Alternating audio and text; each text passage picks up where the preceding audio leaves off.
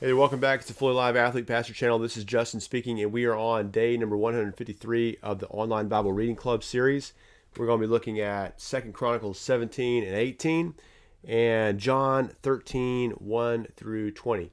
So today we'll be starting in the Old Testament, and each remember each uh, lesson, each video we, is a basically a commentary, which is either going to be a preview for the text you're reading in the daily Bible reading plan, which is linked in the description below uh, or it's a review if you've already read it, so maybe pick up on things you might have missed, uh, or to just orient you to where we are in the story of redemptive history.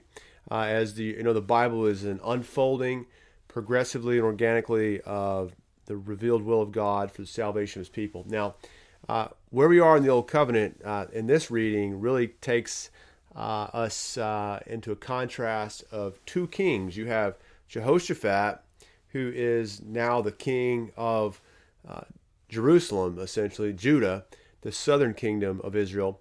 Uh, and this is uh, marked by better kings and the chroniclers, um, you know, uh, pointing to the Davidic connections uh, that these kings have. But the northern kings are illegitimate and rivals, and uh, this all happened due to some nastiness with Rehoboam, who was the descendant of David and Solomon and uh, drove the uh, the nation to really divide. But nonetheless, we get into it, and you've got Jehoshaphat meeting with Ahab, who is like the worst. You got one of the better ones, Jehoshaphat, uh, in the south, but one of the worst of the worst, Ahab. And remember, Ahab had Jezebel as his wife and was one of the big, uh, of course, thorns in the flesh on the side of Elijah. Just go back to uh, 1 Kings uh, 16, 17, that area and you'll see the big confrontation between the prophets of Baal and Elijah at Mount Carmel as one of the key stories there, where Ahab is the main protagonist. But uh, nonetheless, you see what's funny about this chapter in uh, 18, particularly, uh, is that uh, Jehoshaphat and Ahab are meeting, and this is not a good idea uh, for Jehoshaphat. This is one of the worst things he did. In fact, we'll see the next time that uh, Jehoshaphat is confronted by one of the prophets about this uh, alliance where he's helping the northern king, um, and and so they're assisting one another. Uh, but anyway, uh, Ahab uh, and is trying to convince Jehoshaphat to help him in this battle, uh, this war that they have going on. And so Jehoshaphat righteously says, "Well, is this the Lord's will? I mean, let's talk to the prophets about it." And so, he, so he Ahab brings in his guys, and he's like, "Well, is there anyone else?" Uh, to ask, you know, the prophets, right? The, so the so the way it works is there's a prophet, priest, and king structure in the Old Testament. Those are the anointed offices, and eventually Christ is going to be uh, the the coming together of those threefold anointed offices in the one person, the Christ, the anointed one, right? So, but the way it works is the king, according to Deuteronomy uh, 17 and 18, is to be uh, underneath the word of God. He's not autonomous and sovereign over all people, and he himself is subject to the word of God. So the prophet is to keep the king uh, obedient and following the will of God and, and his demands, his law, right? So anyway, so Ahab quite quite humorously says, "Well, there's Micah, uh, Micaiah. Uh, well, and he doesn't ever say anything I like, so I don't ask him."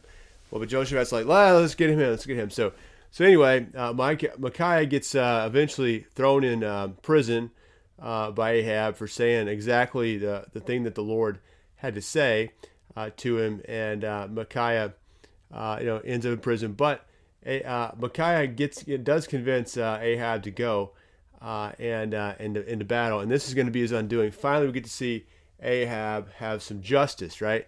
And that's interesting because Jehoshaphat's name is actually uh, Yah, you know, Joe, uh, Joe, you know, so Jehovah, right? Uh, you know, God, uh, the name of God, the covenant name of God, uh, and then Shaphat judges. So God judges. And so uh, this is a truth that we can see here that, you know, sin may get away for a while and, this, and the rebellion against God may get away for a while, but eventually God does judge. And you see that in this battle as you read it. Ahab cannot get away from the Lord's judgment, which has been prophesied uh, upon him. And he is, uh, he meets his demise here, uh, which is uh, to be honest, uh, really just a, a, a, shadow of the ultimate justice that we will have to bear uh, for our sins. Uh, death uh, is just the first death, uh, will not compare to the second death. And we'll get to that as we go through and see Scripture unfold. Is that the death that is promised, which is separation from God and all the accompanying miseries, uh, culminates in the ultimate second death, right? But see, as we go to the New Testament today, we see that Christ is going to spare his people, his disciples, from the second death. So, as you see here uh, in John 13, it's a really heartwarming passage about how the Son of Man, the Anointed One, uh, the Son of God, the eternal Son of God, uh, always known the love and fellowship with his Father and giving and uh, self giving love, he stoops down, takes up his garments, uh, and bends down on his hands and knees and washes the feet of his disciples. And Peter, of course, is like, Well, you shouldn't be washing my feet, right? Uh, and he says, Well, if, uh, Jesus says to him, Well, if I don't wash you, then you have no part with me.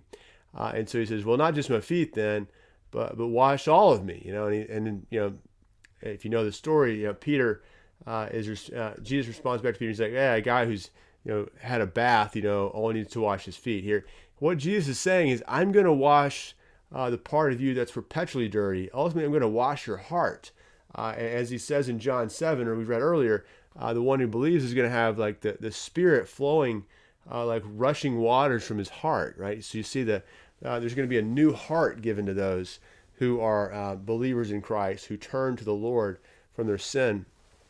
And Jesus is going to wash them. And so that's the thing here is that Jesus uh, is ultimately the, the, the bigger and better Messiah, right? We saw in the Old Testament.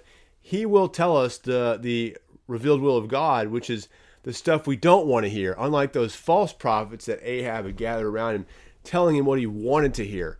Uh, no one likes to hear how dirty they are, uh, or he or she is, because uh, that's not popular. What we want to hear is, uh, you know, uh, you're you're, uh, you're you're you're enough, you know, and this is what what the Bible says is you're not enough. You're dirty. You're underneath the the judgment of God in your sin, and you will have to bear justice for that. God will judge.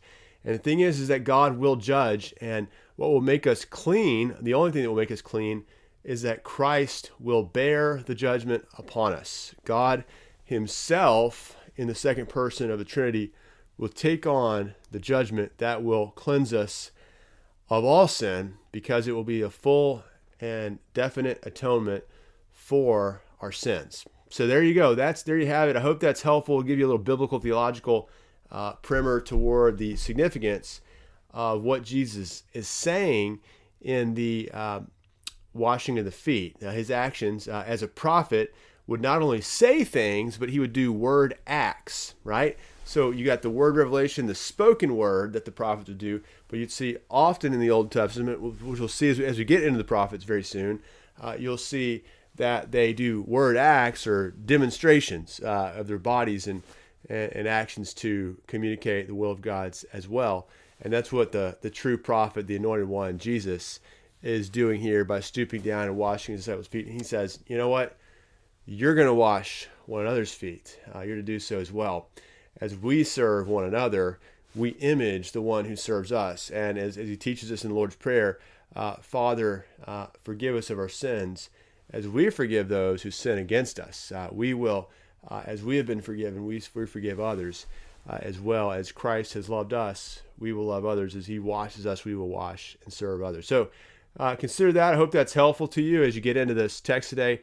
Uh, wash the feet. You know, the, the, we have a, a Savior uh, who uh, is humble and lowly, meek and lowly, and He washes feet. What a glorious Savior we have, uh, the one who comes to wash us of our sins uh, and cleanses each one. So, thank you for listening along. We'll keep on reading through the Bible and uh, with you. And I hope that encourages you to to continue to uh, get into God's Word and come to know the Lord and Savior, the Anointed One, Jesus Christ. take care. See you next time on the Online Bible Reading Club.